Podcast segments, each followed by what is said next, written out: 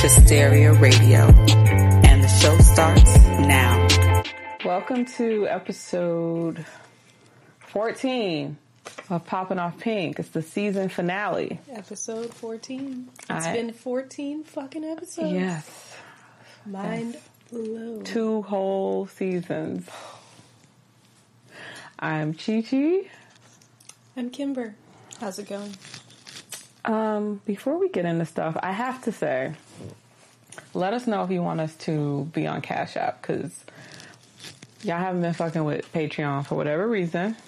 You can give a dollar, three dollars, twenty-five cents, whatever. Mm-hmm. Yeah. So I'm gonna, I'm gonna start a Cash App. If Patreon requires a little too much commitment. Yeah. If you guys are gonna actually give us money.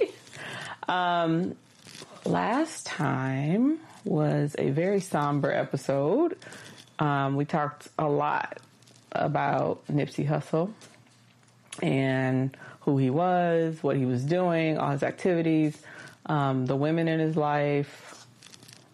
Yeah, we were really deep with that episode. Um, and we also talked about other great figures throughout history mm-hmm. that suffered from an untimely, unfortunate, tragic death, um, basically motivated by hate, so... Yeah, that's right. We talked about... I know we showed the clip about uh, Martin Luther King. We talked about uh, Malcolm X mm-hmm. Tupac, and Tupac. Biggie. We talked also to... dragged the black community a little bit. um, you know, we always have to let you guys know that we still have a lot of work to do. Can't let you get away with that. Yes. Um... And we just talked about how death tends to bring things full circle mm-hmm. and make us realize who's who in the who. Yes. And we talked specifically about, like, where women are right now in hip-hop specifically. We're talking about women, I think, a lot in where we are in, you know, do we have equal wages and all that type of stuff. But we specifically talked about women in hip-hop. Where are we now? What exactly is it that we want? Mm-hmm. Whether you're a female artist or you're a fan or you're part of the audience or part of the community. So definitely check that out if you haven't yet. But since this is the season finale, kind of wanted to go through our favorite episodes and why. And I'm going to start with the Black History episode we did with Professor Brandon Alexander Williams, who is... Um, engaged and also has a baby on the way, so congrats. Congratulations. Yeah, that was um that was interesting, very interesting conversation. I feel like we covered a lot of topics um with Professor Brandon in a short time, but what really um was my favorite part of that conversation was what he had to say about his Black Love um project and, you know, just creating something to celebrate Black women, not from a place of, you know, this is my mother, this is my girlfriend, but, like, just appreciating Black women for being, just existing. And without the sexuality. The Black Love mixtape is available on Amazon. Mm-hmm. Yes. Plug. And there's Shameless a link. Plug. If you look at that episode, one thing we've been consistent about um, with our guests is we've been plugging their work in the show notes. So if you listen to that episode, there's a link to it. If you listen to the episode Wild B, there's a link to her visual mixtape. Mm-hmm. Speaking was, of Wild B, that was, like, one of my favorite episodes. Mm-hmm. She is, you know, like, this delightful slice of pecan pie that's got it going on, and she's out here doing the damn thing. She released a lot of videos, a lot of music yes. lately, and I just can't wait to, you know, link up with her in Atlanta. Make sure you listen to that. World. Yeah, we got to do the Slay Day, the Slay Day yes, in Atlanta Slay. With Wild B. But make sure you. Yes. One of my favorite um, songs she did, and she talked about the background story. Oh yes, was for a song called Con Man. So yeah, I'm not going to give that away. Even Wild B can get played. I don't feel so bad anymore. Definitely check that out. I think mutually one of our favorites. I don't know if it's fair to call her a guest. Well, Fur Oil episode. Yes. With Dear Lovely Chaos. Dear Lovely, the ever so lovely Dear Lovely Chaos. We love you so much, girl. Very, um...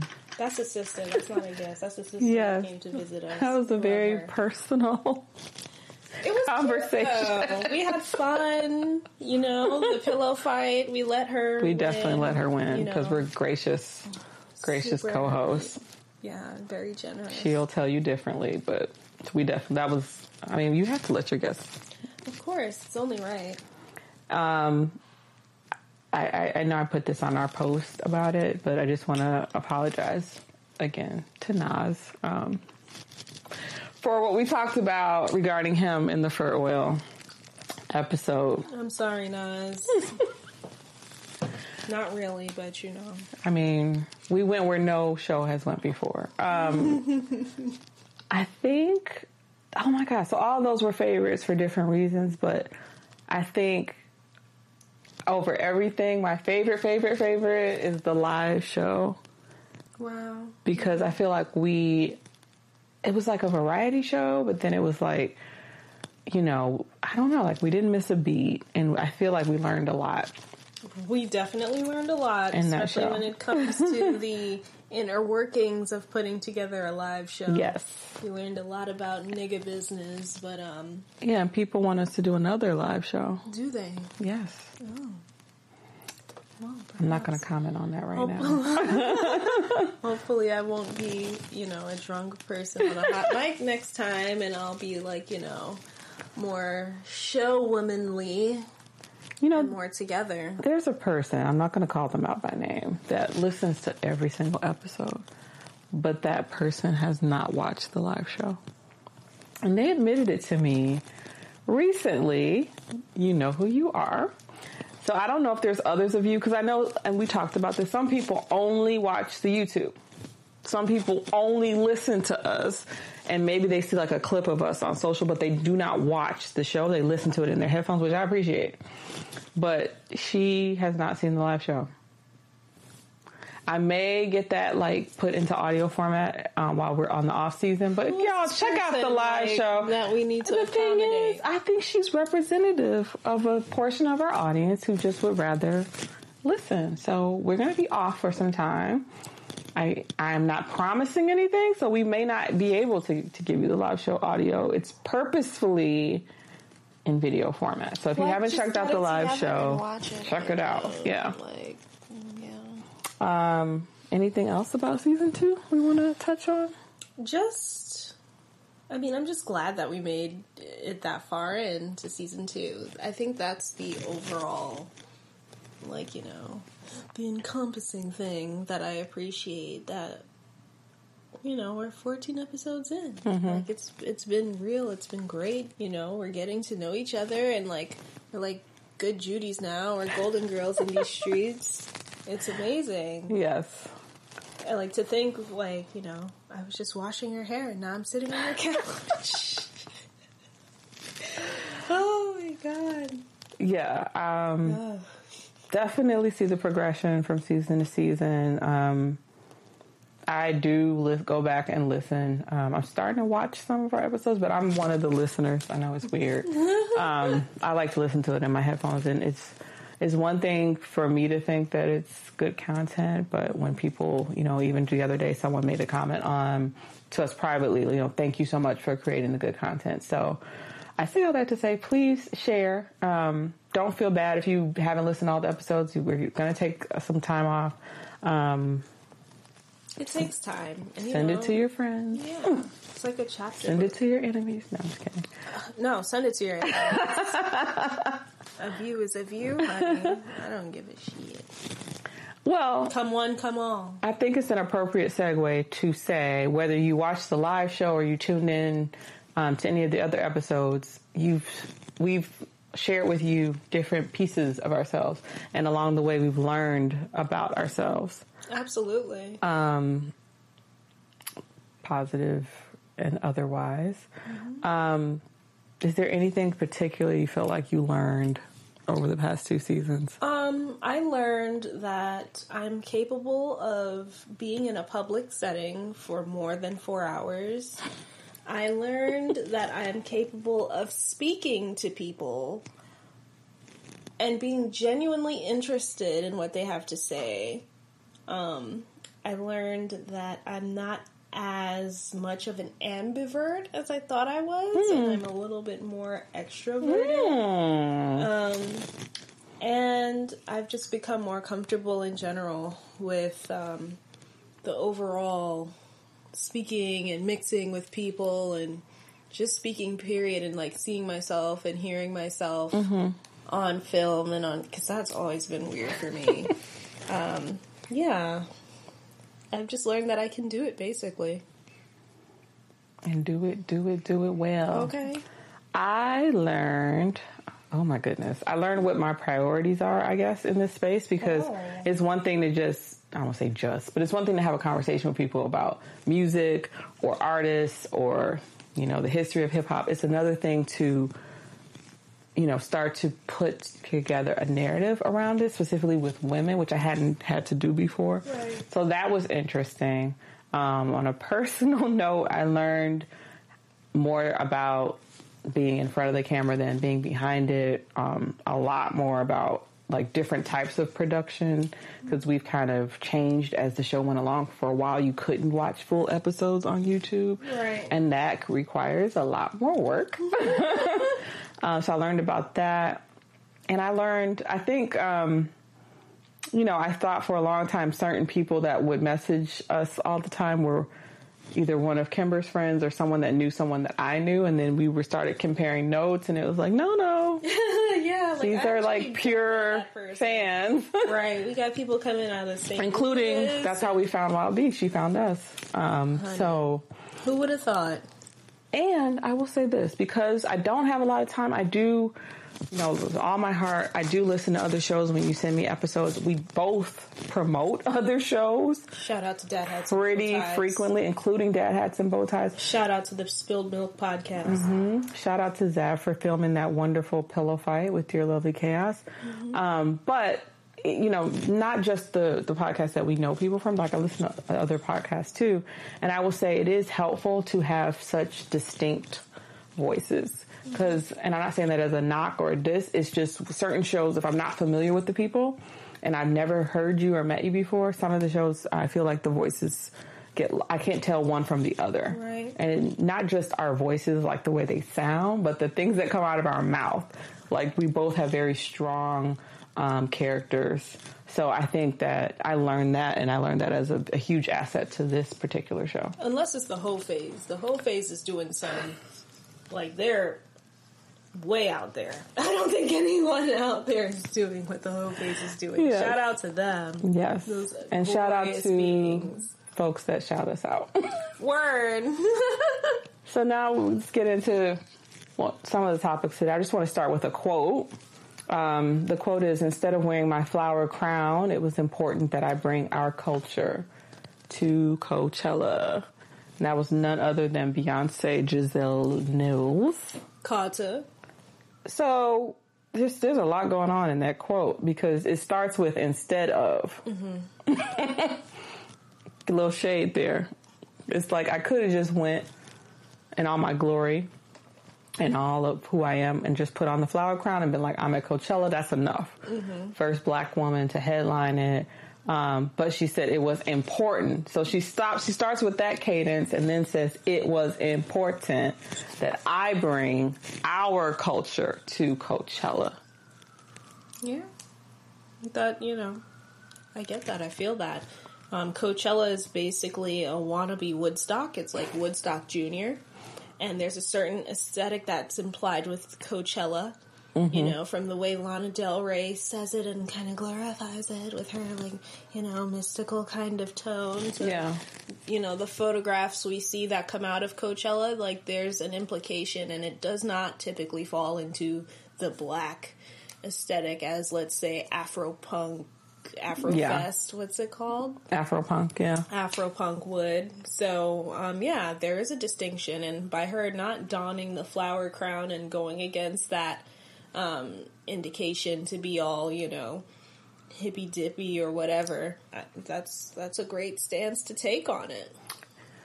I love that she showed deliberately mm-hmm. showed that side of herself, because we we've talked about this on previous shows. We talked about it in the show where we touched on Kim Porter's legacy. Mm. Beyonce shared a picture of Kim Porter. A lot of her fans didn't know who Kim Porter was. Beyonce showed, shared a childhood picture of um, Nipsey Hussle after he passed.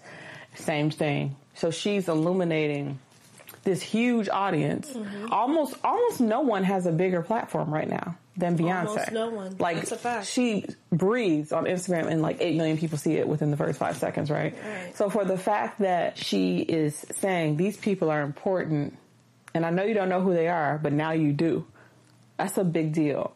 And the fact that it's like she was at Coachella, it's historic in itself that she's there. And she's like, I have an opportunity, but in my own heart, I have the responsibility to bring our culture here. To represent. Yeah, I think that's, that's really that. important when you have so many people running away from our culture, because we have like this shared culture. Like Kimber and I have this shared culture, but then we have distinct cultures also. And the fact that Beyonce is African American, you know, you hear people, and I read an article the other day.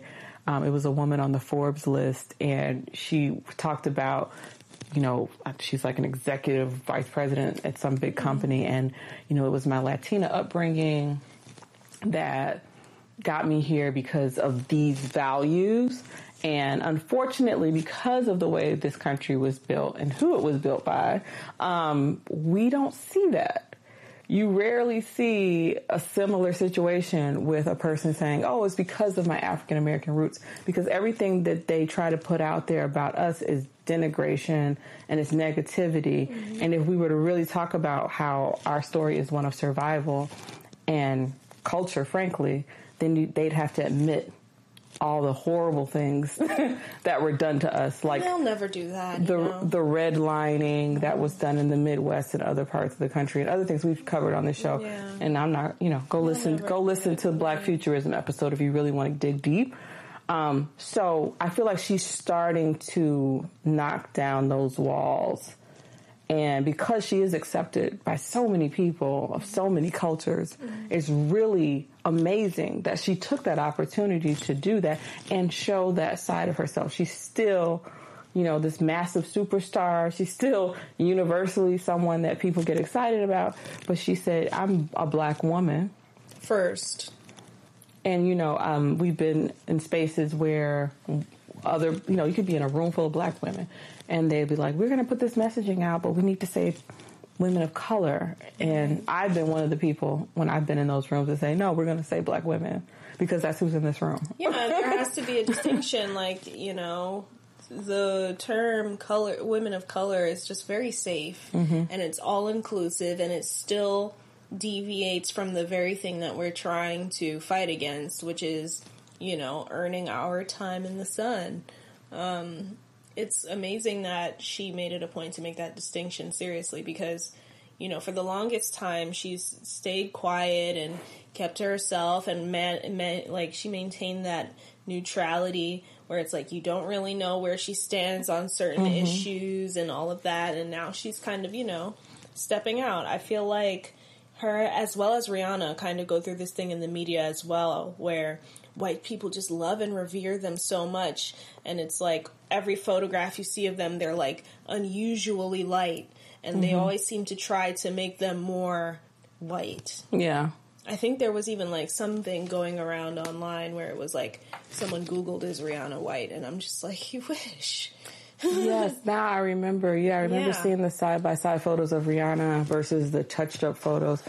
And not all of these were, like, official photos. Some of these right. were people that were just fans. Yeah. And you can, if you're listening, I'm using air quotes, um, who wanted to lighten her. Yeah. Um, they did the same thing, but a, a magazine actually did do that with mm-hmm. Kerry Washington. They try it. I remember that. They tried I remember her them. speaking out about that. So it's it's great that Beyonce just, like, no, Black.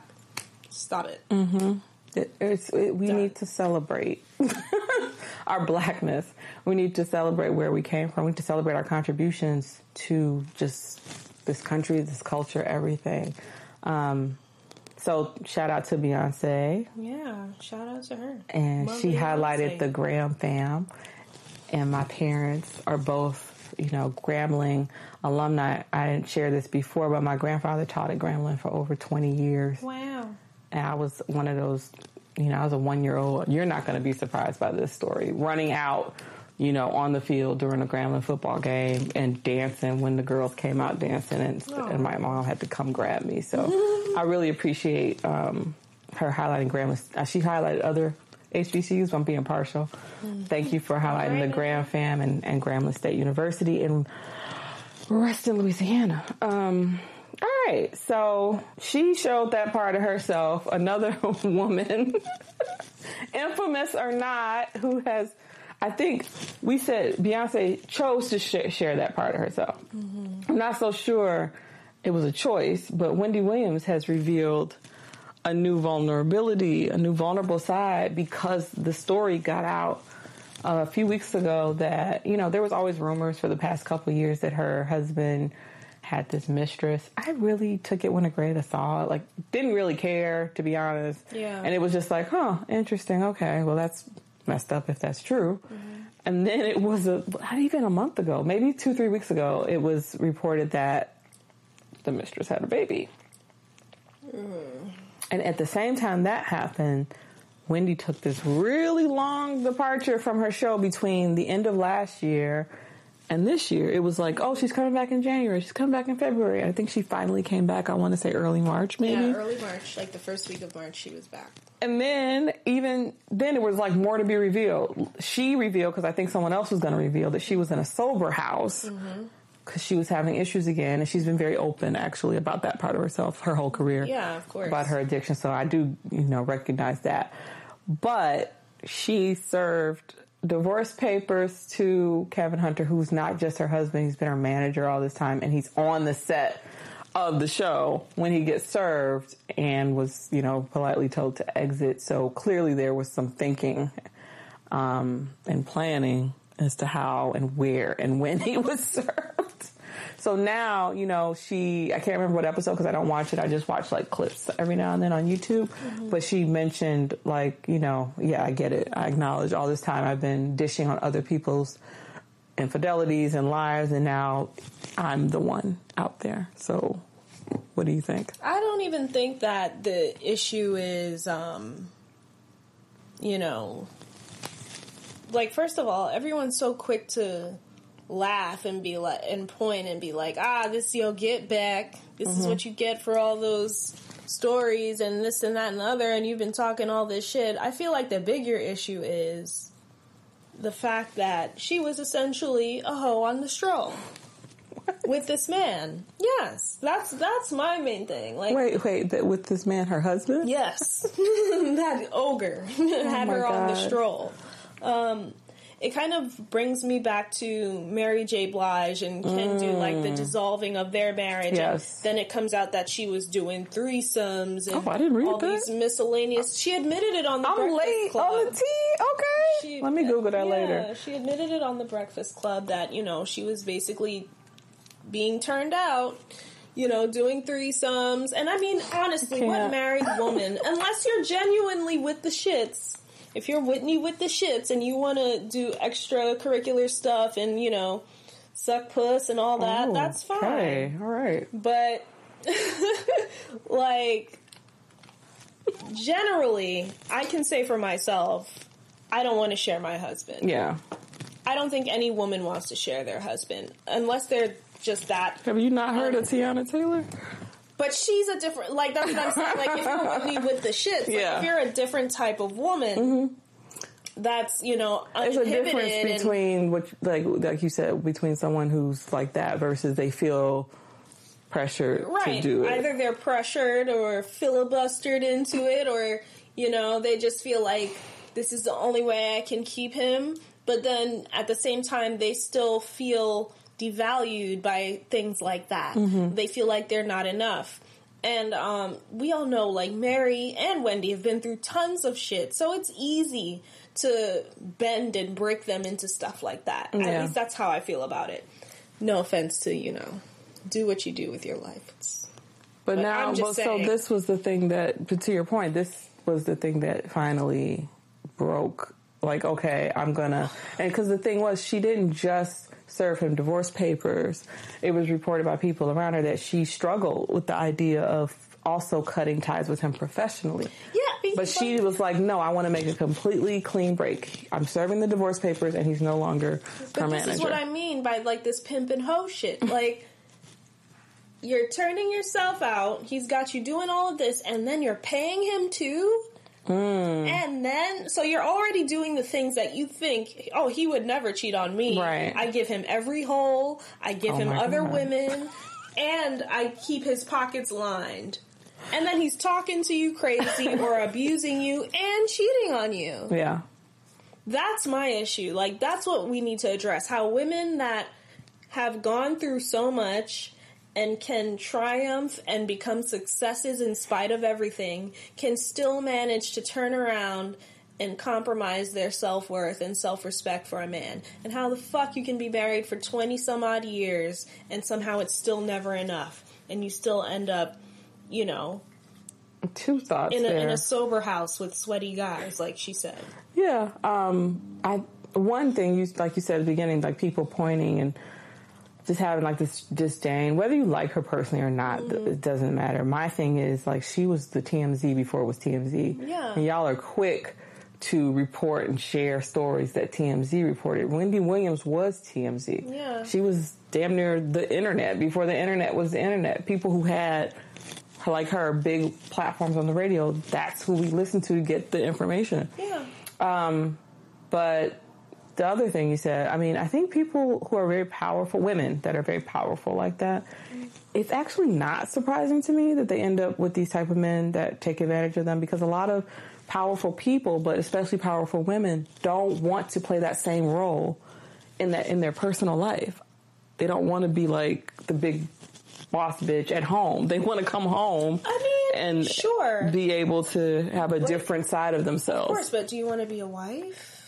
Or do you want to be a hoe on the street? Oh, no, absolutely. I'm just saying, people, you know, like my brother told me, wolves smell blood in the water. So people pick up on that. Yeah. And we don't know how they started. I feel like they probably did start off with like a genuine respect, mm-hmm. mutual respect for one another, and of a genuine friendship. But as time goes on, and the and money people, starts rolling exactly. in, and the power, and the drugs, yeah, and the access, because the they access. both have access to a lot of things and a lot of people. That you know. definitely makes sense, but all the same, my main thing will always be: let's talk about how we can avoid giving everything. Giving every part of ourselves. I remember my mom loves to like tell me how Diana Ross always says that she never gives herself away completely mm-hmm. in a relationship. Mm-hmm. Interesting. And it makes sense. And you know, people look at me like I'm crazy, but I don't even know I what that means. What is giving yourself away? I mean, to me, it's like you should always have a strong. I had this thought earlier, and I don't know what triggered it, but you should always have a strong sense of self, yes. But I think pe- some people can do that, but then when they get into a relationship, all of a sudden they turn into a different person. It's I like mean, they're this impeccable, crazy, amazing person alone, and then they get into a relationship, and they're constantly seeking validation, not just from that person, but what that person represents. It's like, I want the world to see that I'm with this person and that they're this. Right. And that means that I'm something important too. And it's like, that's unfortunate, because I feel like people who are constantly, this is just my own personal opinion, people who are constantly seeking that validation in their partner are probably the most likely to commit infidelity mm. or be victim of it. Because you really don't have a strong sense of who you are. But yeah, like, you know, that is also very important. And that's a common thread with these women. They come from places of adversity. Mm-hmm. And she definitely comes from a place yeah, and from being with Biggie have, and being dissed by yeah, Biggie back in the day to. Like, they have a lot of deep, deep holes. Like, each of them, if you look at their life stories, they've both have points where they've hit rock bottom. Mm-hmm. Um, You know, Mel B as well, surprisingly. Oh Stunningly God. gorgeous. Lo and behold, she's fucking the nanny and the nanny's fucking her husband. It's like, and, and then he's living off her because I don't know what he does. Yeah. Like, why do we do that to ourselves? Interesting. Well, one of um, All Love and Light to Wendy and her son. I know her son is definitely sticking by her from what I've read, so that's great. Um, one of Wendy's muses from back in the day. She's a muse? Muses. One of them. Oh. One of her favorite people to talk about. She's had her on the show before. Not in this past several years. Mm. But she's showing a different side of herself. Um, and that's Kim Kardashian. Oh. I don't I don't think either one of us follow Kim, but you nope. kind of don't have to, because there's always going to be some blog or some friend, in my case, who wants to send me things, whether it's a picture or an article. And usually I'm just like, okay, if it's the kids, I'm like, oh my God, they're so cute. Um, and I'm really indifferent to Kim. I don't have a strong feeling either way. It's just more kind of like a spectacle to me, which is, I think, on purpose from her perspective, because as long as she's a spectacle, we talk about her and she's in the news and what have you. Um, but this actually did kind of make me pause. It gave me pause because um, the story was about her studying for the bar and working with, I think, a local law firm to get however many, you know, hours of experience or studying. I don't know the details, but she's doing what she needs to do to be able to take the bar, I believe, in twenty twenty.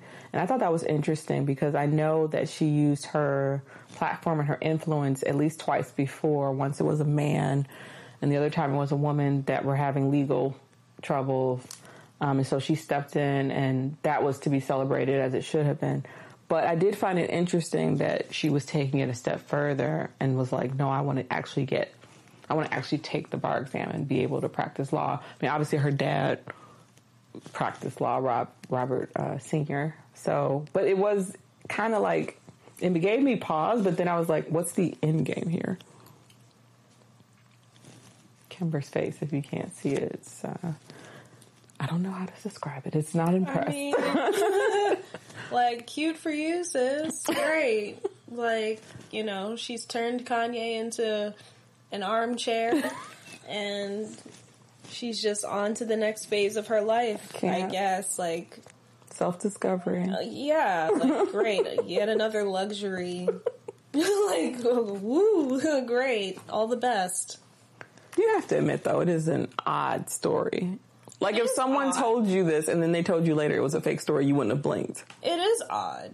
It's almost as if, you know, Pamela Anderson went to school to become an esthetician. I can't. Or, you know, a nurse or something.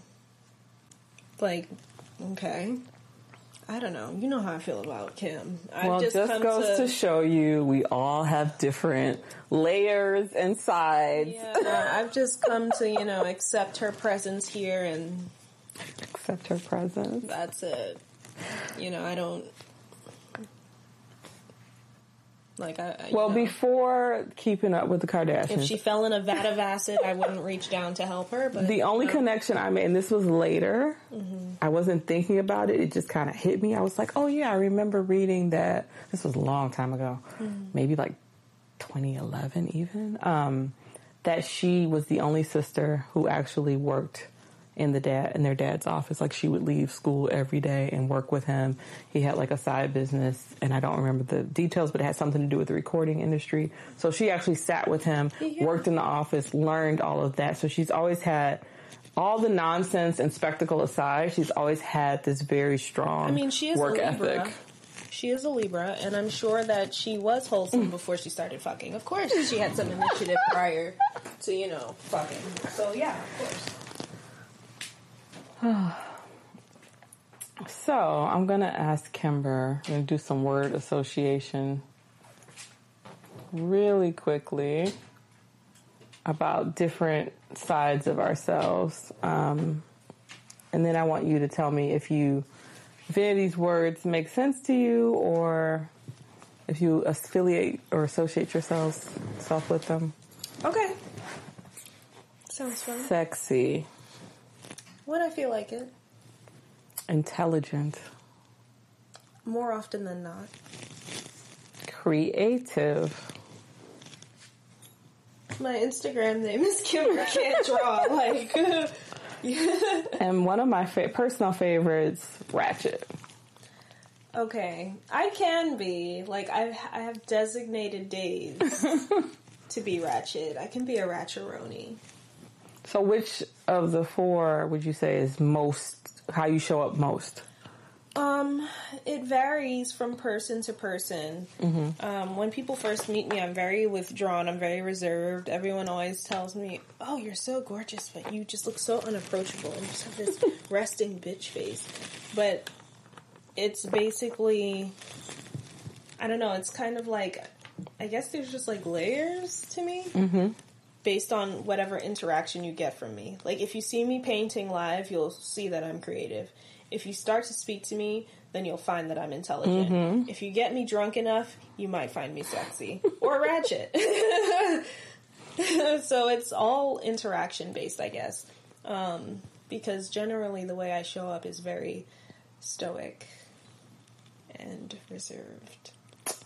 I would love to hear from the people who showed up. Was it yesterday? Or no? Yeah, yeah last it was time, yesterday. Okay. Last time I know it was, I want to say I'm a March. Space cadet.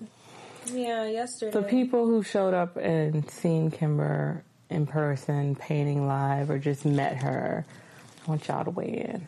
I'm going to put, you know what, that's going to be a quiz. Okay. That's going to be a quiz later.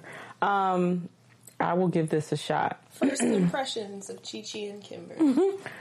I will say, oh goodness. So sexy, I've pretty much um, weaponized. You have children. You had to be sexy. Yeah, at some point. But I, that's, that's something I've like weaponized. So when I say weaponized, what I mean is that there's people who carry mace or tasers. And that's kind of how I carry the sexy. It's there. And then when I feel it's necessary to whip it out. Crushing with your feminine wild. Then I'll whip it out. But for the most part, I actually, I won't say I keep it hidden because that's not right. But I don't really let it flourish mm. until I feel like it's necessary.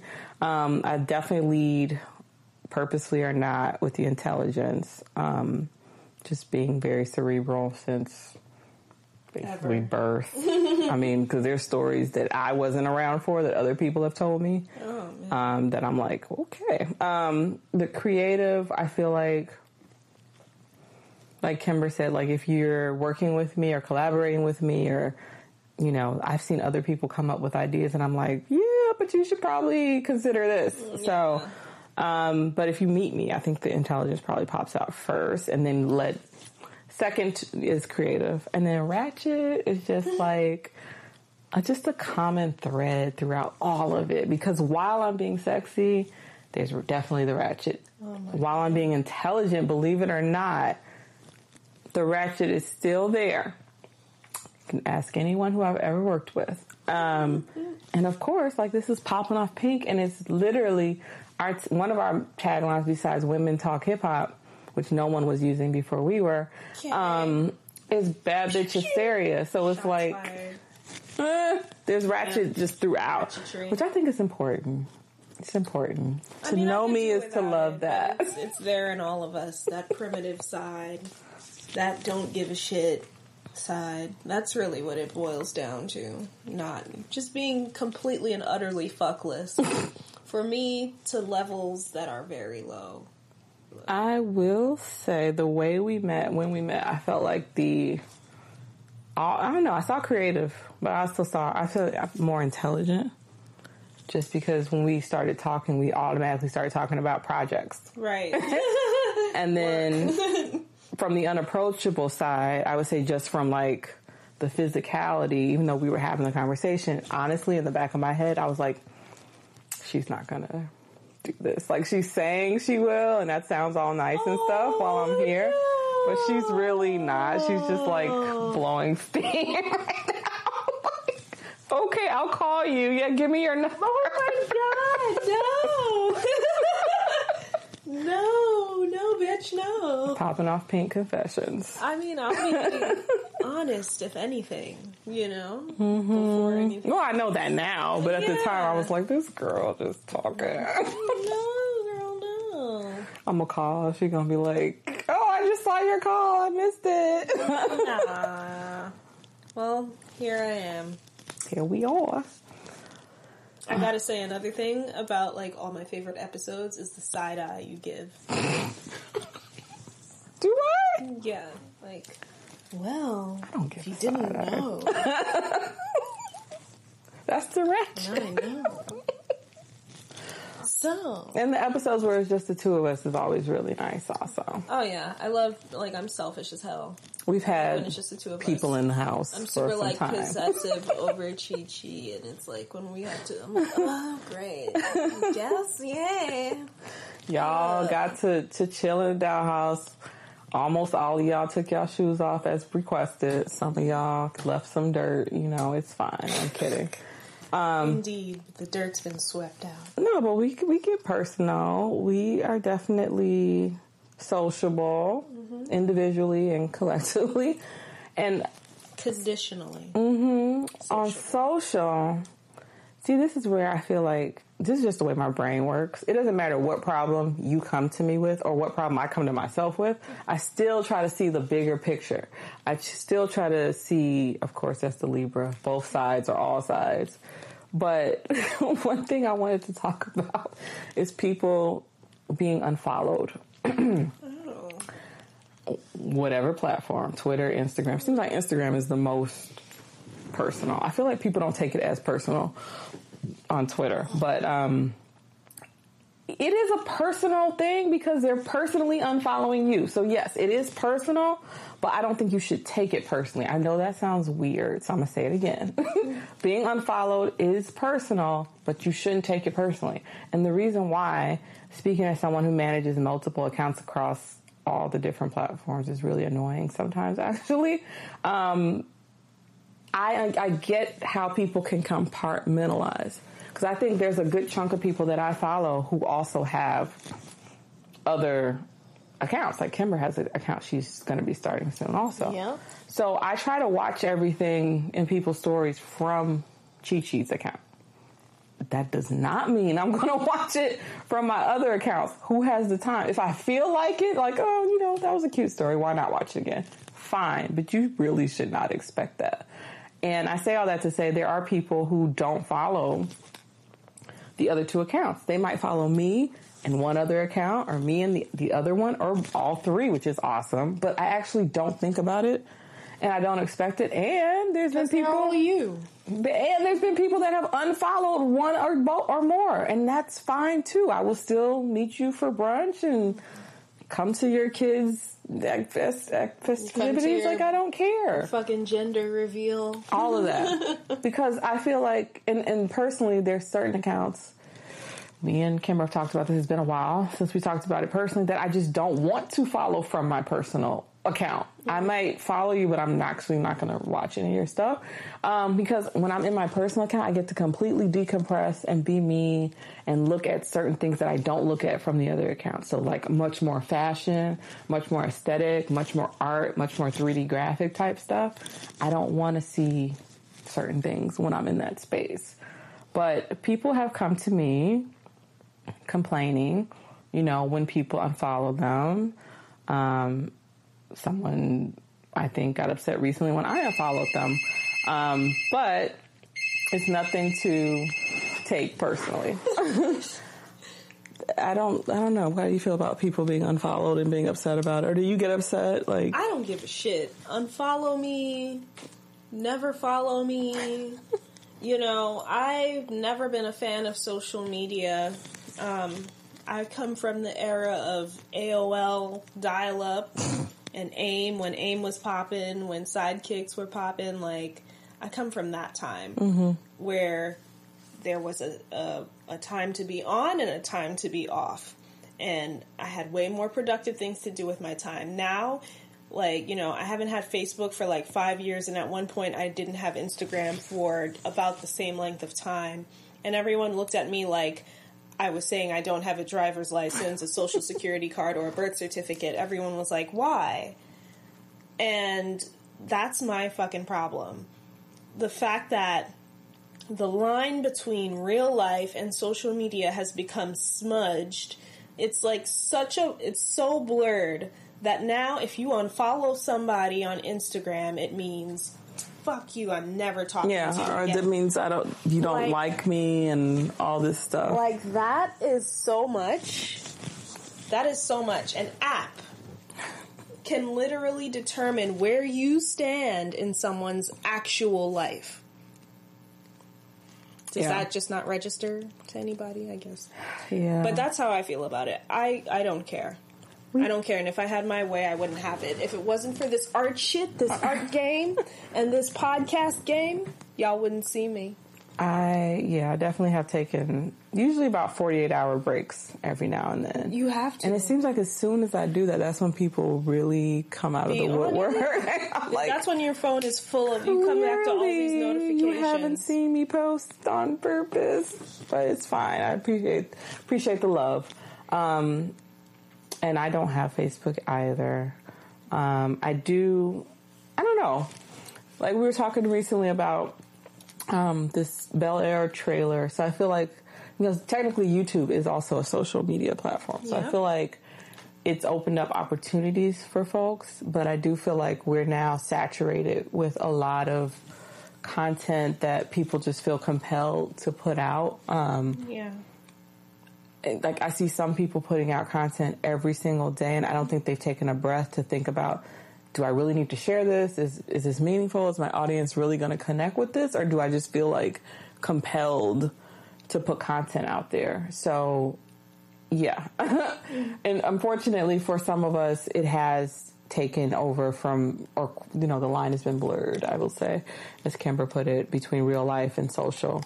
Yeah. People got the shit twisted, and it's like, you know, it, it's just, it's so, it's just... There's been movements. Yeah, like, when I think about all of the things that, all of the human behaviors that mm-hmm. have developed as a result of social media, or the lack thereof, mm-hmm. it's really alarming.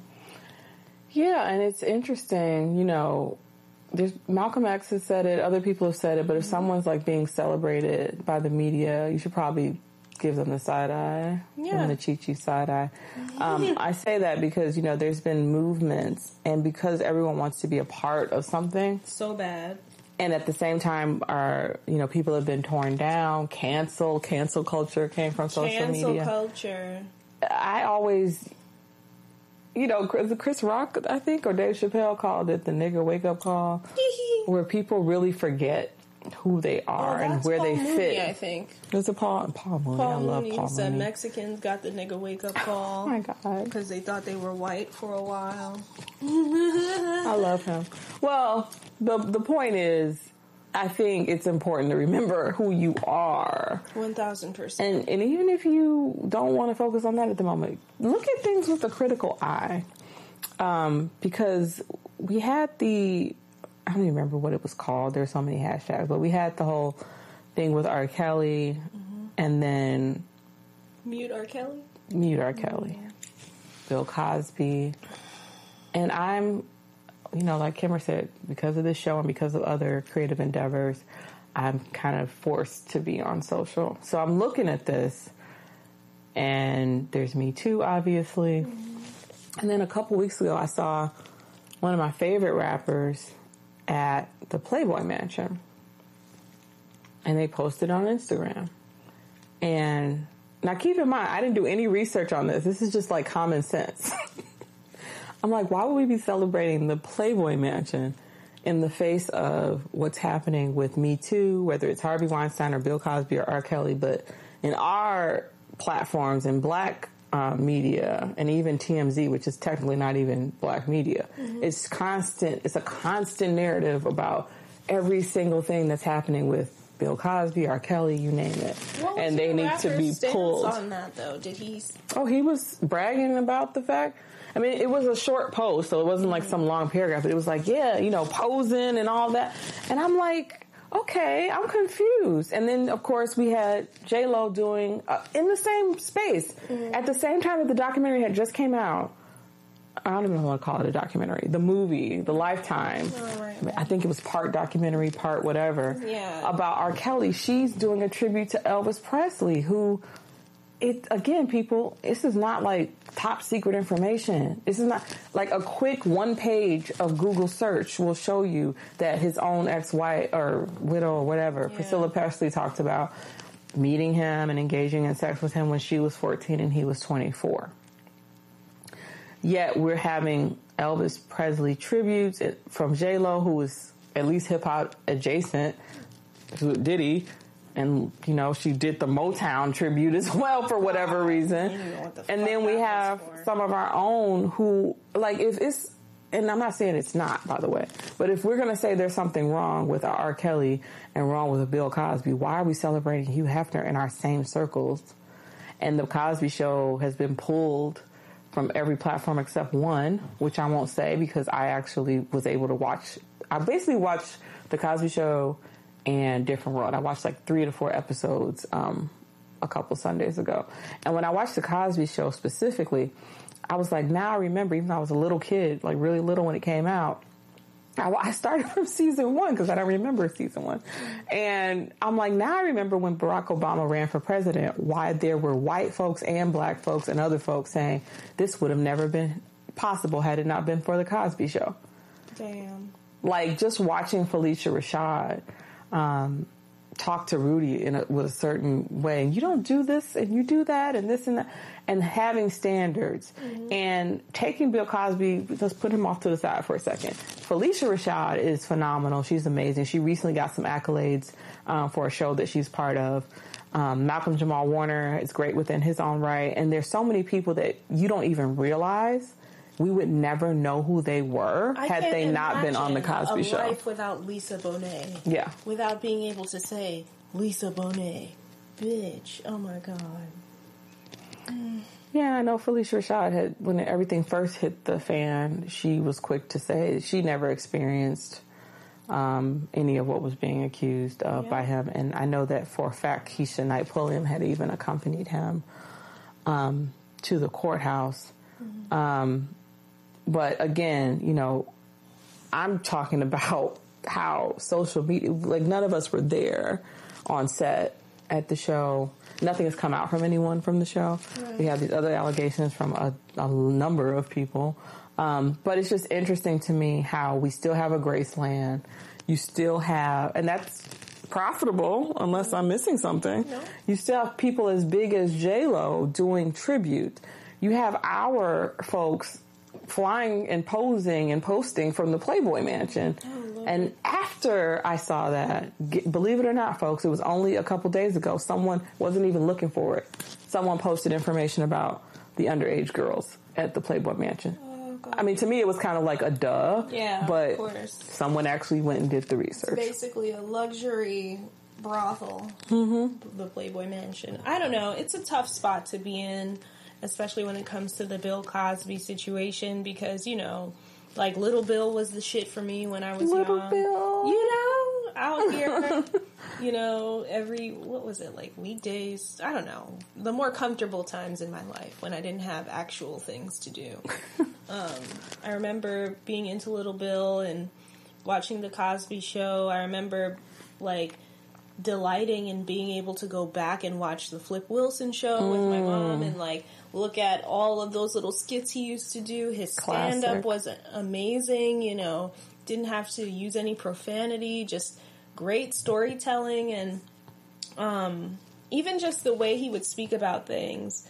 Like, I think uh, in the B B King documentary, the way he discussed, um, and this was around the same time that he was under fire for all these allegations, mm-hmm. um, the way he spoke about B B King from the perspective of being a black man, growing up in the worst time to be a black man, that was um, very powerful. It's like his presence and his words always meant so much to not just me, but everyone. And then, you know, this whole thing comes out, and Felicia Rashad also offered this. She said that um, this is just them trying to destroy his legacy. Um And I just, I don't think that's impossible, you know? Mm-hmm. But then it's like, as a woman and as someone that just has a little bit of give a shit in them, the last thing you want is to ever deny someone right. their justice because of whatever, you know, disbelief you may have mm-hmm. or attachment you may have to the person that's being accused. It's a tough place to be in. And I feel like all of this disgracing only happens because he's black.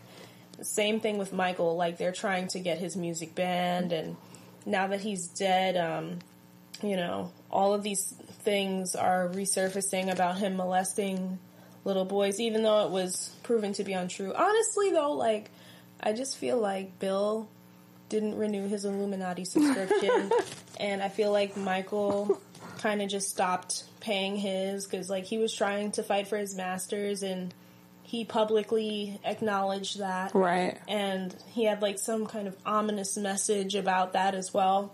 So, you know, I just... He had that. I do wonder what was going on with Michael from a... Because we talk a lot about mental health and mm-hmm. emotional health. He started aligning himself. You know, he was white America's favorite artist. Yep. And then several years later, he was aligning himself with um, security... And all, not just from a security standpoint, but also aligning himself with folks from the Nation of Islam. So he obviously felt like, you know, he needed protection. And there's stuff going and on that we probably will never... Yeah, and, yeah. There's probably stuff that was happening that we will never know about. Um, that he was... It was present of mind for him. And he knew that, you know, he had to protect himself or try to protect himself the best way he could. Especially because of the level of success he achieved. It's like, you know, celebrities are basically just show ponies. Mm-hmm. Just prize-winning show ponies. And nothing is what we think it is. It's never as straightforward as we think, and we don't know what actually goes on. So there's a lot of things to consider. But to your point about making sure we, you know, don't dismiss someone else's abuse or pain or what mm-hmm. have you. And we're like a come to reckoning point. But once again, you know, there's just not any consistency, and it's hard to take these folks seriously when, right. you know, again, we're in the information age. So it's like either you're willfully ignorant, or you just want to, you're so hyped up on social media and you want to be part of a movement. You don't care to see the bigger picture, because if we're going to do this, let's really do this. Right. There should never be another Oscars. There should never be another Golden Globes. The man, um, when you see Metro Goldwyn Mayer, Mayer is, is the last name. He was responsible for this whole ca- casting couch nonsense. Mm-hmm. He, um, violated Shirley Temple, which was one of my favorite childhood stars growing up. I loved the Shirley Temple movies.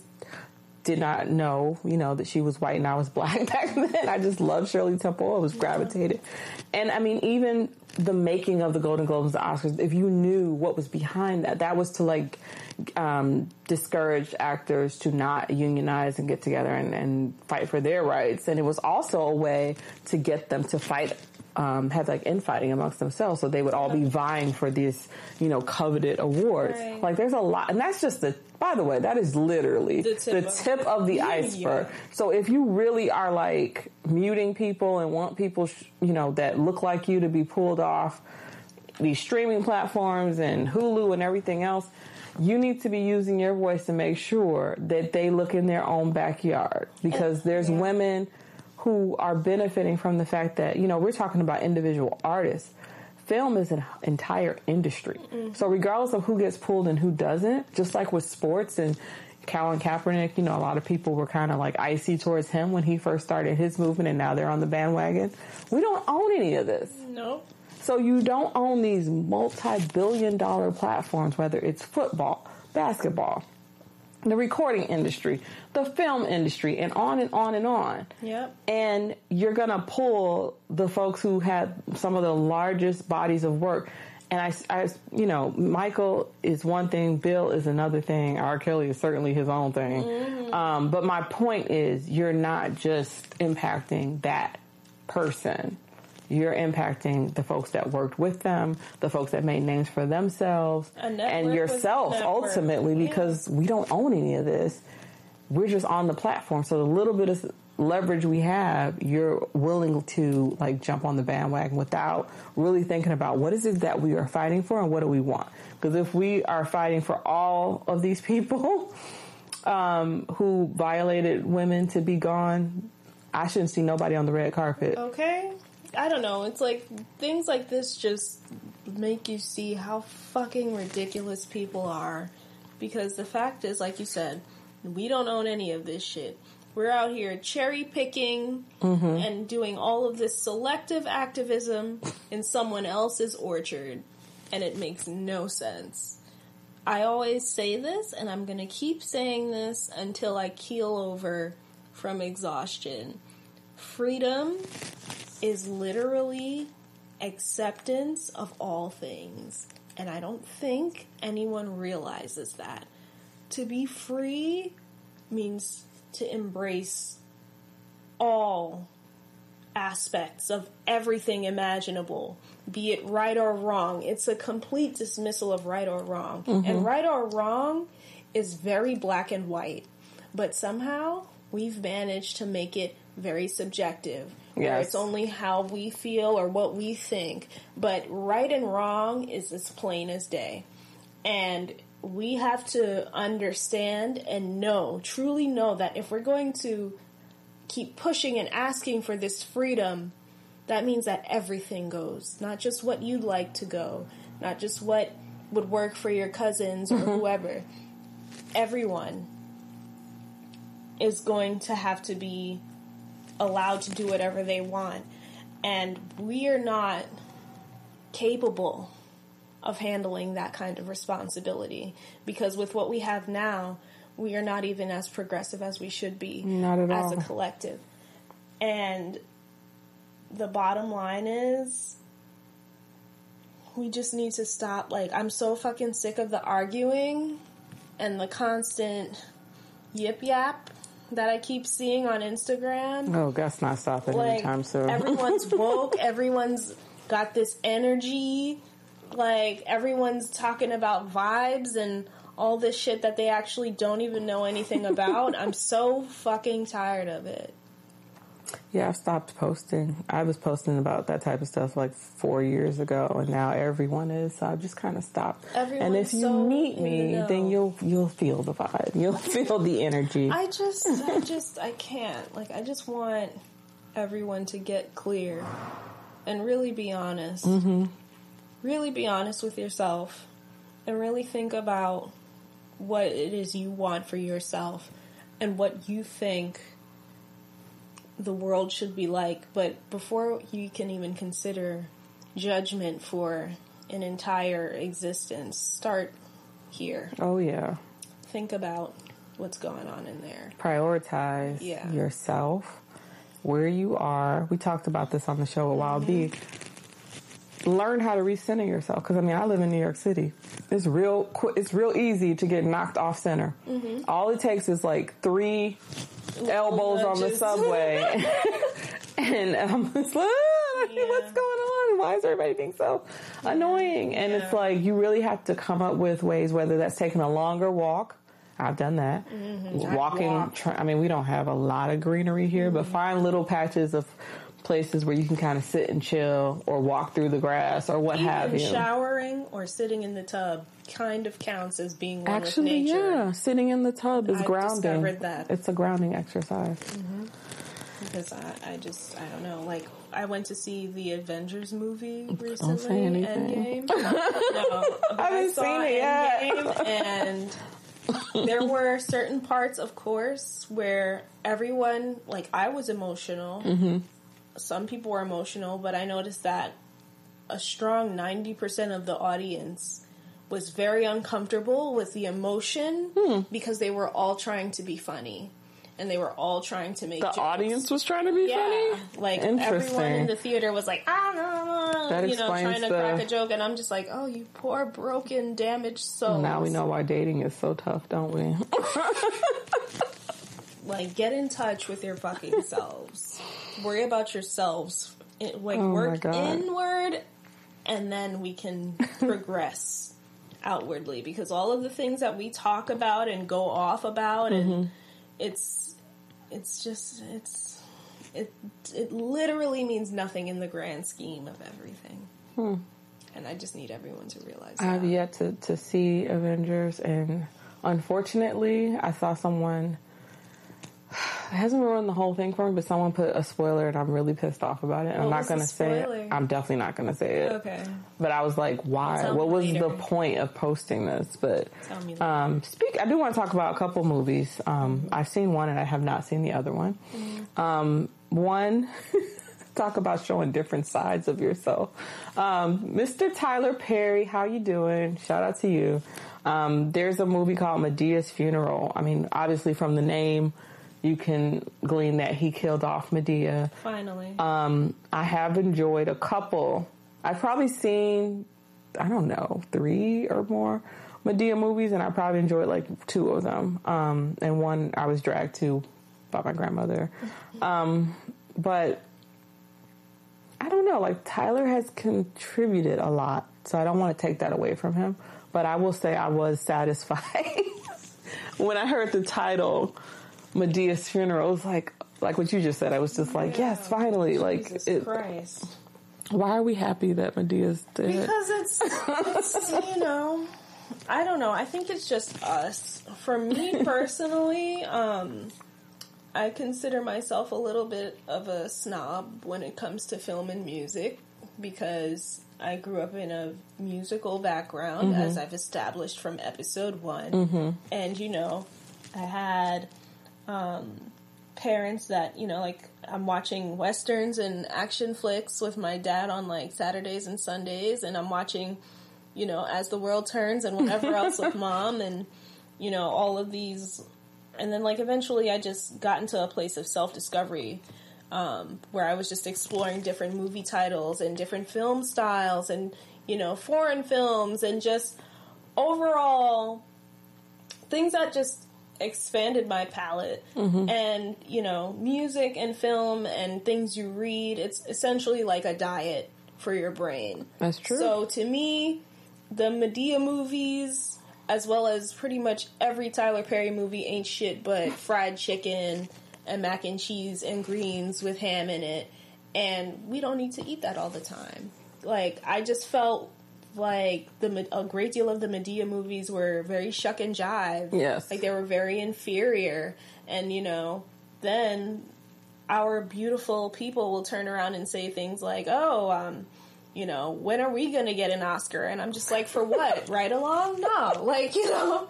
So, for me, I'm glad that it's over because it's not contributing anything. Yeah. Of course we need our fun, you know, our comedy. Of course we need that. Yeah. But when you're coming from a line of Sidney Poitier's and even as recent as Denzel Washington, Will Smith is out here, you know, bringing his up best the, life, trying to deliver something. Like, yeah. when you come from those degrees and then it's Tyler Perry. I think all this Chitlin Circuit shit, it's like, it did two things you, when you does hit it stop? on. So I grew up watching a lot of shows that a lot of them I forgot about. Mm. Like, I was sitting here watching one with my son and he was like, I've never heard of this show. But he was laughing and I was like, now look at that. Yeah. Um, we were actually watching Hanging with Mister Cooper. So Aww. I was like, I bet you never heard of um, of Smart Guy either. And he was like, no. What? And I'm like, I bet you never heard of um, One on One and mm, yeah, with Flex. Cool. Right, and what was the other one I was thinking of? Oh, the one we had with our girl. Like, I know her personally, Eve. Mm-hmm. Eve had her own T V show that was yeah. literally called oh, yeah, Eve. Yeah, yeah. Um, Girlfriends was well Oh my written. God! Don't even like, start with Girlfriends. So I love many that show. Good quality, great I think, shows. And that's my point. I think that well, two things. Tyler and Madea. That wasn't his only movies. There was one movie he did that Madea had nothing to do with that I actually mm-hmm. thought was. I was surprised by how good it was, and it was the one with, I don't know, I think it was I Could Do Bad All By Myself yeah, or something. I Could Do Bad All By Myself. That was actually good. Women and black doesn't he have a show on, like, Oprah's network? I don't watch it, but people have said it's really good. I think it's called The Have and Have Nots or something. Have-nots, yeah. So he has. And de- If Loving You Is Wrong. I think, does he have Yeah, he has too? Breath, and there's probably other stuff that we're not thinking of that yeah. he's done. Madea was a part of it, but I think in the absence, we had all of those shows and all of those films twenty or so, twenty years ago. Jeez. To go from that to basically we only have, like, I watched um, or I read this study. I, I can't remember if it was U S A Today, but it was one of the big ones. And they were breaking down by ethnic group what the number one shows were. So it was literally Asians, whites, like Latinx, and, and black folk, I'll just call it. Um, and theirs were definitely more diverse. And our, let's say out of the top five, two of our shows, one was... Um, Meet the Browns. No, it wasn't even that. No, what, they were both reality shows. Wow. In the top five. It was like one of the Love and Hip Hops and, and the, the Housewives of Atlanta. I stopped watching that several seasons ago. But it was like, these are the top shows. Like, we don't even have that many blacks. We have Blackish. It was maybe in the top ten, but it wasn't as high as those two. Mm. And that, to me, says a lot. So it's not, you know, I'm not trying to... Like I said, he's contributed and he's moved some things forward, but it was time for Madea to go. Yeah. And it's not just time for Madea to go. It's time to bring back that variety, that diversity of shows. Um, we got little sprinkles here and there, but I mean... God bless Mister Peele, because he's making it rain out here. Yes, he's I really wanted to talk to about it. That. He's like, you know, out here with the defibrillators, bringing back the Twilight Zone, doing the dance. Well, to your point, if you're eating junk food and then someone gives you some really good food, mm. you might turn it away. Of course. And with the Us movie, which I did see... So if you still haven't seen it, then maybe just skip past this part. Look at the show notes and skip past this part. But um, I, okay, weird kid. I talked about this before. So I talked about how I used to read Donald Goins novels, which I had no business reading at age nine, about all the pimps and dope fiends and all that. At that same time, nine-year-old, ten-year-old me was also reading Agatha Christie novels. Mm-hmm. And I loved horror movies, but I didn't get scared by them. I laughed at them. Mm-hmm. And I definitely loved Alfred Hitchcock. Mm-hmm. And so that's, and I know you mentioned when we were talking that he's doing something with the old Hitchcock or remake or something like that. Jordan Peele, isn't he? Yeah, I think so, yeah. But with the Us movie, I saw a lot of commentary, and it was really disheartening because, you know, the person I went to see the film with, we both were like, oh yeah, that makes sense now. You know, when you saw the ending, it was like certain things that either happened at the beginning or throughout the movie. It was like, oh, mm-hmm. oh, that poor little boy, like his mom's a psycho, like whatever. Yeah. But um, I saw people on Twitter and Instagram, and they were like, oh, I didn't like it. I thought it was a horror movie. It was a psychological thriller. Stop, pause, rewind. You're a black person saying, okay, I get what you expected, because I also thought it was going to be more horror. Mm-hmm. But it was a psychological thriller. Just take those two words, psychological thriller, and then tell me how many other black movies were psychological thrillers. Have you seen anything like it? Or do you just want help me and just get Amariana and them back out here? Like, come on now. So even if it wasn't what you expected, can you at least celebrate and appreciate the fact that we have a, a psychological thriller that everybody's going to see? No. And that we not. have different shades of us. We're not always just shucking and jiving or hypersexual right. or fighting and pulling weaves. Like, right. I don't of course understand. Not. Of course. Of course not. I don't know. But I gotta say, um, for me it was horror, because I would definitely looked away a couple times. Really? I didn't get my usual whiplash from all the jump scares, but um, that voice Lupita put on, the oh, tethered. Oh, yeah. She, that yes, scared yes, yes, me. Yes. That haunted me for a little bit. She's bad. Um, but she turned it out. She's incredible. Um, and the movie itself, I appreciated the plot twist, you know? They really crossed me up at the end. I mm-hmm. was like, oh, wait. Like, oh, I wasn't expecting that. I won't ruin it for those that are watching, but um, I think it's great. I think, you know, it, it gives me hope for the future that we may be experiencing a turn in cinema mm-hmm. um, as a community, and hopefully other people will want to step up and do better than Madea. I will say, I was so caught up in trying to follow the movie. And there was moments, I didn't turn away, but, you know, they were suspenseful or they were, like, sh- jarring or whatever. Mm-hmm. I got, like, three-fourths through the movie before I, I nudged the person I was sitting there. I was like, you know what? I just realized that, you know, yes, there's other people that aren't black in this movie, but the black folks in this movie are all really, really dark skinned. Mm-hmm. Mm-hmm. And I was like, I've never seen that before. Yeah, it hasn't been. It was like a way. pause moment. I was like, I can't think of any show. I can't even think of a video. Like, I can't think of anything where the it was either all black or, like, in this case, you know, the focal point was on right. the black folks. Yeah. And they were all really dark. He literally, like, flipped the dynamic, the traditional dynamic that we see in television. Like, even in commercials, like, you know, even if there's one black person, they're kind of black. Like, they're black like this. They're not, they're you know, brown, black. A brown white person. Right. In a wig, most of the time. Oh, my God. Uh-huh. But, yeah, like, he flipped the dynamic where the central focus are black people, not and not black in the soothing, marketable sense with like a tinge of, you know, cream or whatever, like actual blacktual oh my black. God. Blacktual. I like that. Okay. So I'm I black-tual. appreciated that as well. Um, and then, you know, he still included other races mm-hmm. um, and made them exactly, like he portrayed everyone exactly as they are. So this is where we go back to intellect and seeing things from a big picture perspective. Mm-hmm. Because Jordan Peele is biracial. Mm-hmm. First off. And his wife is white. And I love her on, on Brooklyn um, mm-hmm. Nine-Nine. Mm-hmm.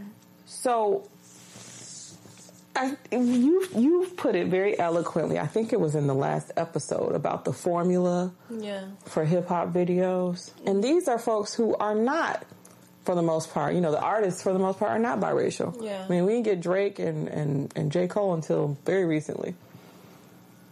So how is it that a man who has one, at least one parent who is other and whose wife doesn't look like us can see the importance and the priority to have a movie with an all dark skinned cast of black people? He sees that that's something missing and that the, it's important. Because he could have easily just put Lupita and somebody look like Drake and some kids that were my complexion right. and nobody would have blinked. I wouldn't have blinked, to be honest. Mm-hmm. But he deliberately kept... And even the girl who played younger Lupita, even the people who played Lupita's parents, so that we got like eight really dark-skinned people, right? Mm-hmm. And let me, I'm going to share something with you. I didn't think about it until just now. You were saying how people reacted during the Avengers movie. Yeah. There were two girls, and it's dark in the movie theater, so I can only tell you based on their hair texture and their accents.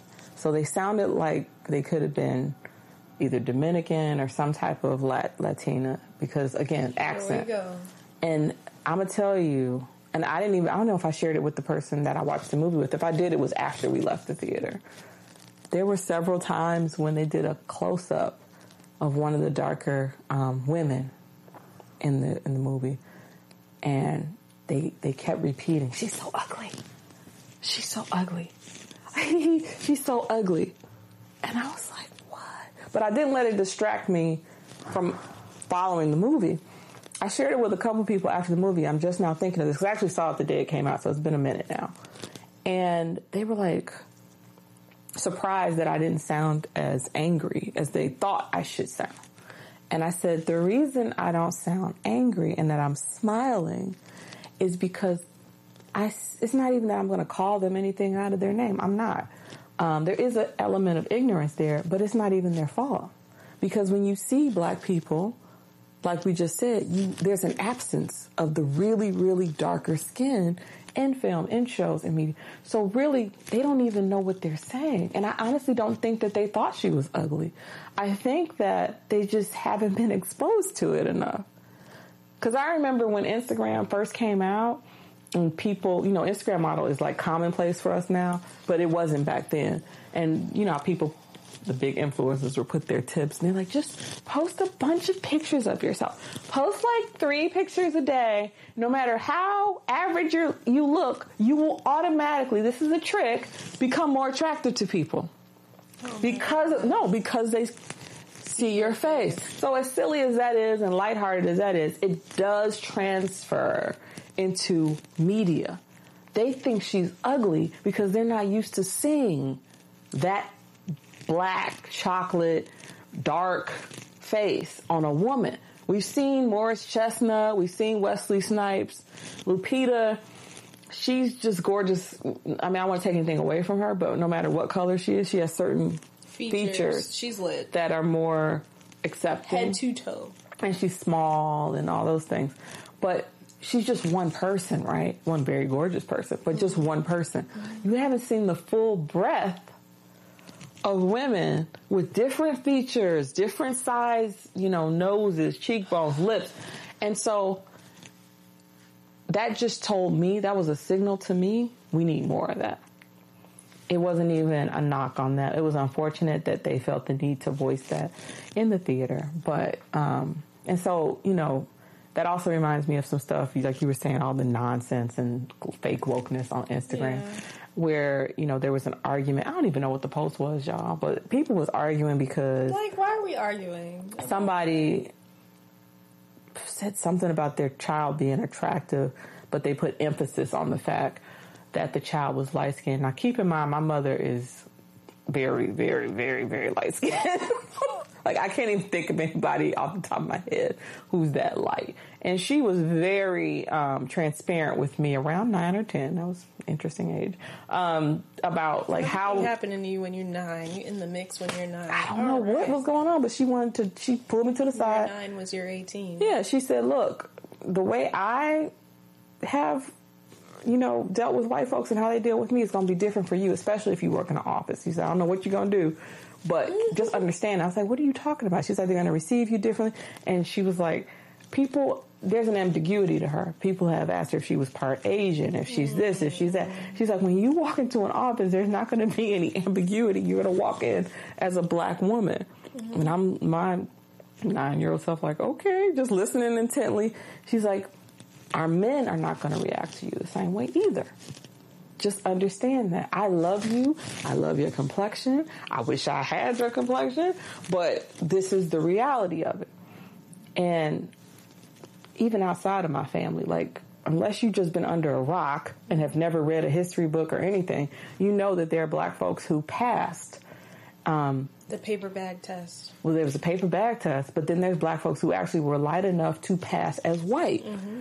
And why would you pass as white unless you thought you could have a better life experience? And I, why am I saying this? Better, yeah. You're like, where? What's the point, Chi-Chi? The point is, why I saw so many light-skinned folks, team light-skinned, in the comments saying, oh, well, it's the same thing as when you say your child is chocolate. It's not. Mm-mm. It should be.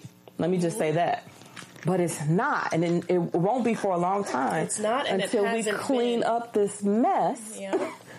of us falling in line under white supremacy. It ain't just us; it's, it's Asians, it's Everybody. other other folks too. It's global. Well, I'm talking about us. Mm-hmm. It's not the same thing as someone saying, "Oh, my beautiful chocolate baby," because those beautiful chocolate babies who are now thirty, forty, fifty, sixty, seventy, dare I say, eighty years old, mm-hmm. were told to get their ass in the house when the sun is out.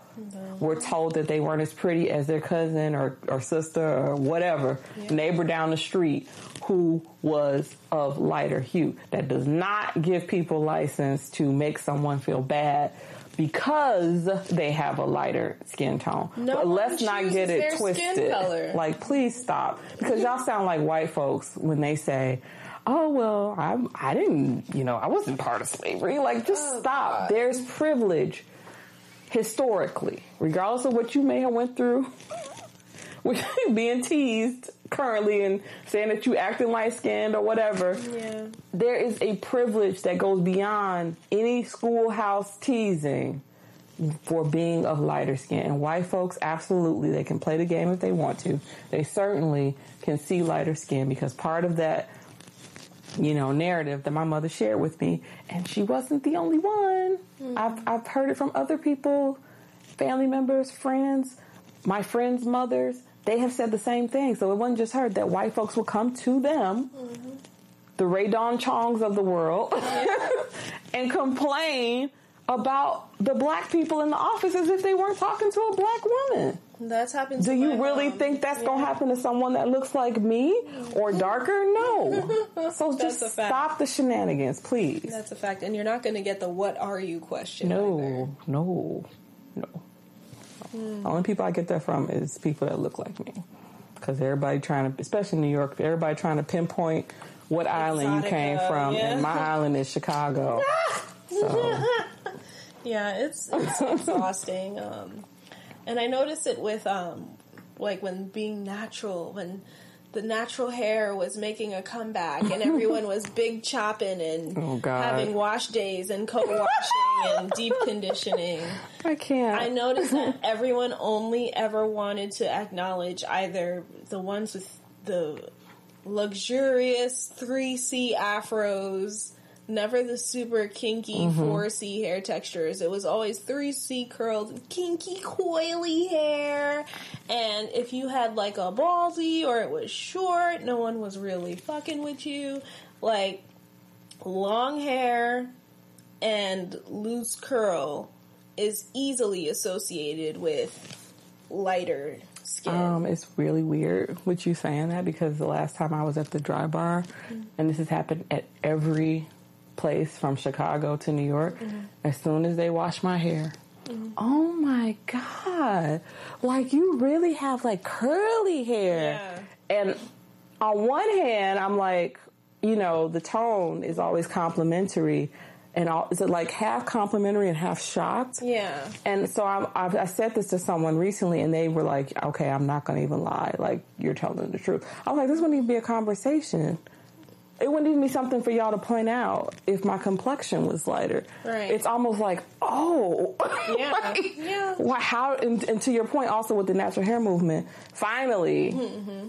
finally, it was acknowledged. I don't know how it's being. I'm kept up with it that we were only promoting that the looser that curl texture, textures. Yeah. yeah, yeah. Like it's when I used to get my hair done in salons. Anytime, same thing. Mm-hmm. Oh, she must be mixed. Blah blah. Because my hair is curly as well, and I'm just like, it's just it's really pitiful. Oh. Yes, thank God for India Arie. Thank God for India Arie. Well, India got dragged too. What she get dragged? What she do? You didn't see? It was like ages ago at this point, but um, she released a photo where she looked a lot lighter. I think it was either for a single or an album cover. Even like Tommy Sotomayor was like, "Oh, you talking about brown skin?" Oh God. Like, oh, everyone God. drug her from here to there. You should look it up. Well, maybe we'll talk about thing. it on. Um, maybe we'll talk about it on another show, maybe for next yeah. season. But I do recall, and shout out to whoever found this old ass, probably was under their mama's bed or some mm-hmm. magazine article where Lil' Kim spoke in depth about the abuse, and I'm not talking about just physical abuse. I'm talking about overtly verbal abuse about her skin color that she received from a lot of the men she dated, and why that just tore into her and ate her apart. Shit. Um, and, you know, I was one of the first people to vocalize it. I saw other people join the fray later that was like, y'all really, regardless of what you think, like, y'all really gonna, like, step over this big elephant in the room? And we talked about it, I think, on the last episode, and we talked about it on other episodes. Um, but that's a big problem. If we really are a community, we call ourselves a hip hop community. Right. Y'all, we gotta address this. Like, we really need to address this hatred for dark skin, and especially how it manifests itself when you're talking about black women. And I don't, I have yet to hear anyone with a radio platform or a large podcast platform talk about that. It's just it's like I don't understand. Uh, it's just tragically sad. Do like, you really want these five-year-old girls to fifteen years from now having the same complaints? Like, we're not a commodity. We're not a fucking commodity. We are human beings that I, for one, did not ask to be here. I'm blessed and all that, grateful to the powers that be, but I didn't ask to be here. I didn't choose. If I could choose, I would probably be carbonation oh in my God. soda. Or a tiger, or a volcano. I wouldn't be a human being. And I for damn sure, that being said, did not choose my complexion. No one did. No one does. And I don't understand why people have it in their mind that if you're born this way, then I guess, like, it's, you know, divine interference. Like, you were selected to be lighter. Mm-hmm. And it makes you greater. No, it's genetics. And well, that's social and, conditioning. And it, I know, and it's exhausting. It's exhausting. So it's like, you know, everyone just needs to wake the fuck up.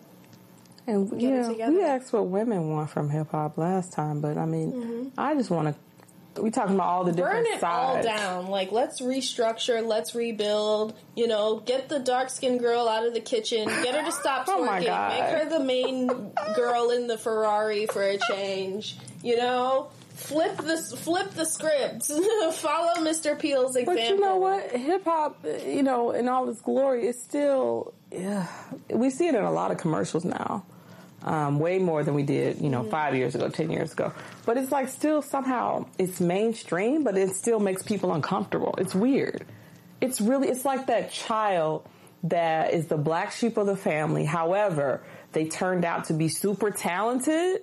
So now you're like, hey, that's my baby. That's my baby. I still Word. Don't like that. I still don't, you know, I treated them like crap when they were coming up. Right. But now that they made I it big, it, but you know, I support you. It's really weird. And I feel like the folks that aren't really part of the community where hip hop started in, they have definitely, we talked all through this show about showing different sides of ourselves and different sides of people and even those people who may have done wrong. Yeah. And it's like, oh, hip hop is just some thing that I can, that gives me license to use the word bitch or something I can listen to when I'm working out when or I'm something like I'm the shit. I need bravado, yeah. you know, but they, they forget that there's a community aspect. There's this empowerment aspect, this uplifting aspect. And there's plenty of artists out there.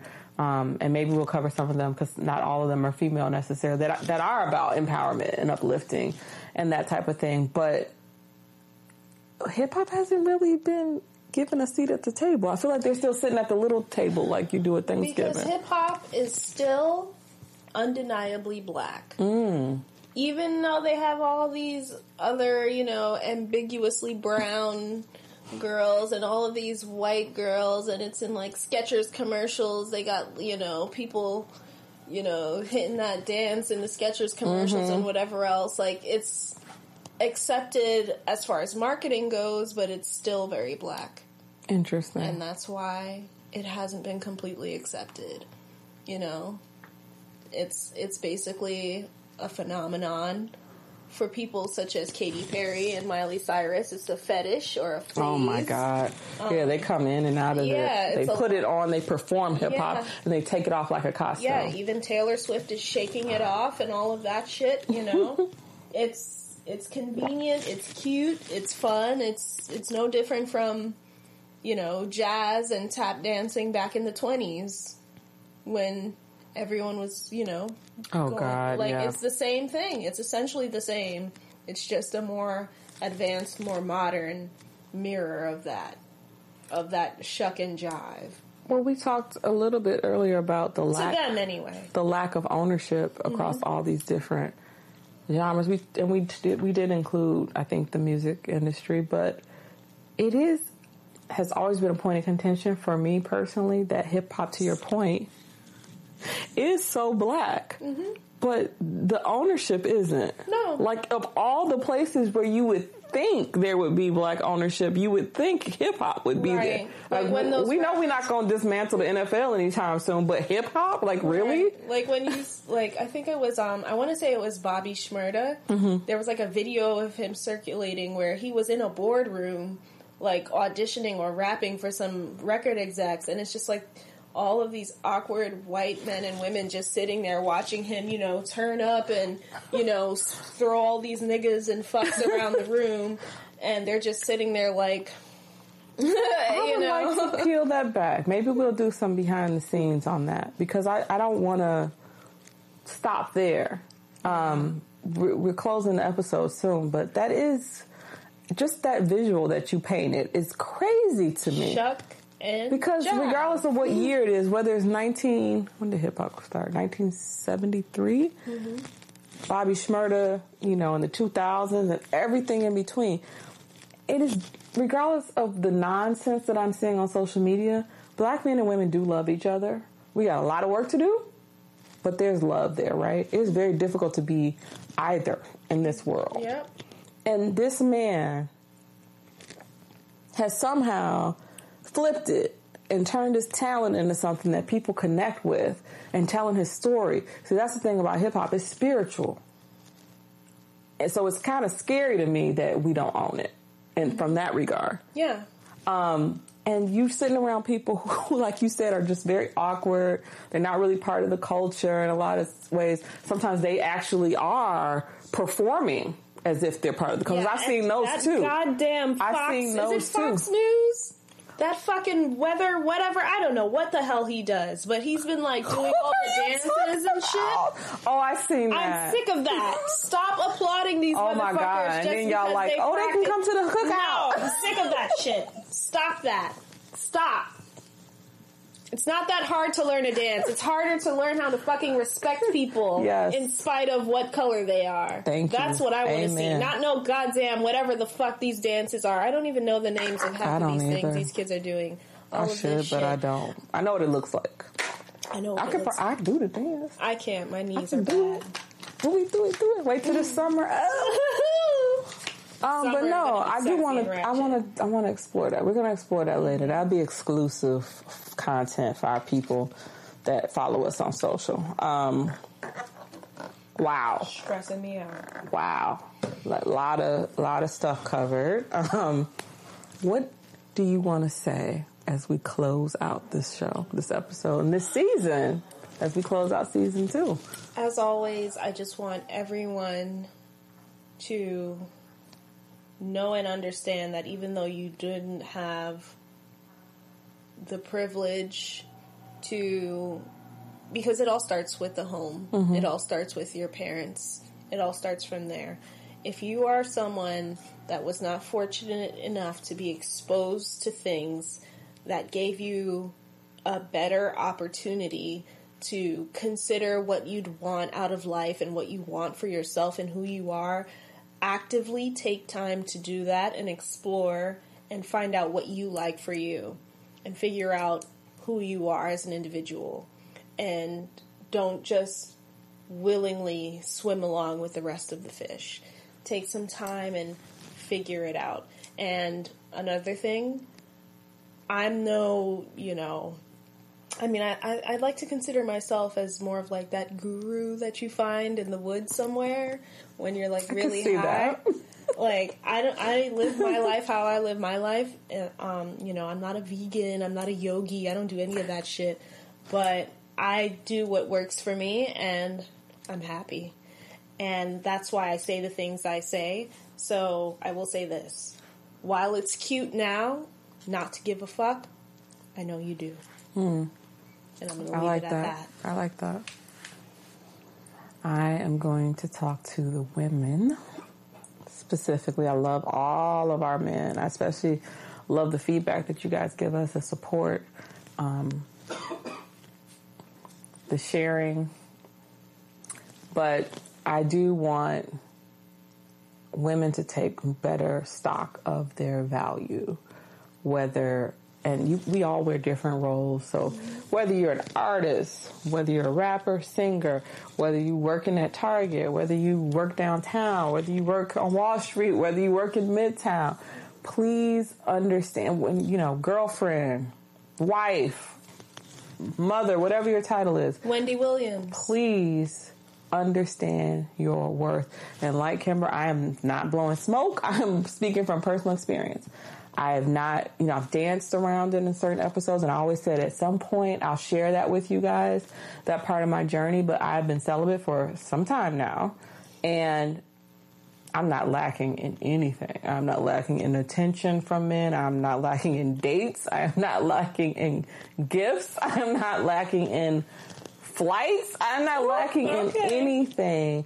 And that's not me bragging. That's uh part of this discovery I've been on, um, the spiritual path, and a lot of it had nothing to do with celibacy. It had to do with me unlearning certain things um, and healing from a lot of childhood trauma, trauma, um, which I didn't realize that that childhood trauma had not only affected how I date and the partners I selected, but it also affected how I view myself, how I show up in the world, um, the boundaries I put around myself. So that was just a happy, um, a happy, you know, bonus, yeah, I guess, was learning that other piece about when you've heard men say it. I know you've heard older men say this and you've heard older women say it and you probably were too young. I know I was, and I was just like, okay, yeah, that sounds good. But when those people, and now I'm one of those people telling you, tell you you have so much power as a woman. Yeah. Be selective with who you give yourself to. And have children with. Not because anyone's trying to diminish your rights. Because now we've been sold this bill of goods that you have the right to go and sleep with the whole world. Oh, my God. And, you know, whoever's crafting that message, it sounds real good on paper, right? It's like one plus one is two. Men can do this and women can do this too. But you are a receiver. Okay? Physically, you are a You're receiver. Taking it. You're taking it. Just like she said about... the stuff we read and consume, you're consuming men when you lay down with one, okay? So before you even get to that point, please do that work, that inner work. But as you're doing that inner work, never sell yourself short and understand how powerful you are and understand your value in the world. And understand, of course, your value to yourself. Um, the world won't end if you don't pop your pussy just this once. It really won't. It'll be all right. Um, yeah. So that's, I mean, that's not where I started um, mentally or emotionally when I thought of um, the, the concept for Popping Off Pink. But I feel like it's um, appropriate to end on that note for season two, and we are going into the summer, so I think it's appropriate from a seasonal perspective as well. Something summer! For y'all to keep in mind. It's gonna be warm. I can't wait. So you will see us doing our thing. You'll see Kimber doing her thing. Tell them about your newest thing. I have a line of shirts with all of my digital art, as well as ridiculous expressions that come from my heart. And it's all under the line name Slack. For those who are West Indian, you know what I'm talking about. For the rest of you, look it up. Oh, but okay, Urban Dictionary, right? But um, the line is called Slack. The website is pure slack dot com. There are shirts available for daddies and baddies. So take a look, see what you like. Thank you so much. I ordered my shirt. Yes. Um, and just repeating, because y'all special, it's pure slack dot com. P U R E S L A C K dot com. And I, I'm going to be honest, I'm going to give y'all a little tidbit. I have, I have a few directions I could be going in while we're in the off season. I'll definitely be thinking about this show. Um, there's some things that people have wanted me to pick back up. I don't know if I will, so that's why I'm not going to even say them right now. But I will say that, you know, you'll see both of us separately doing our thing. Support pure slack dot com, support Popping Off Pink, support Hip Hop Scriptures. Um, and we look forward to season three. There, there's some surprises, some stuff you definitely are not going to expect. Um, but as as you wait for that, relish and all the the stuff you can catch up on. Two whole seasons. And interact with us. You know, Get you can interact it. with us on our social, interact with us on Popping Off Pink social. You know where to find us. And we will hear from you and see you next time. Peace out. Bye, hoes.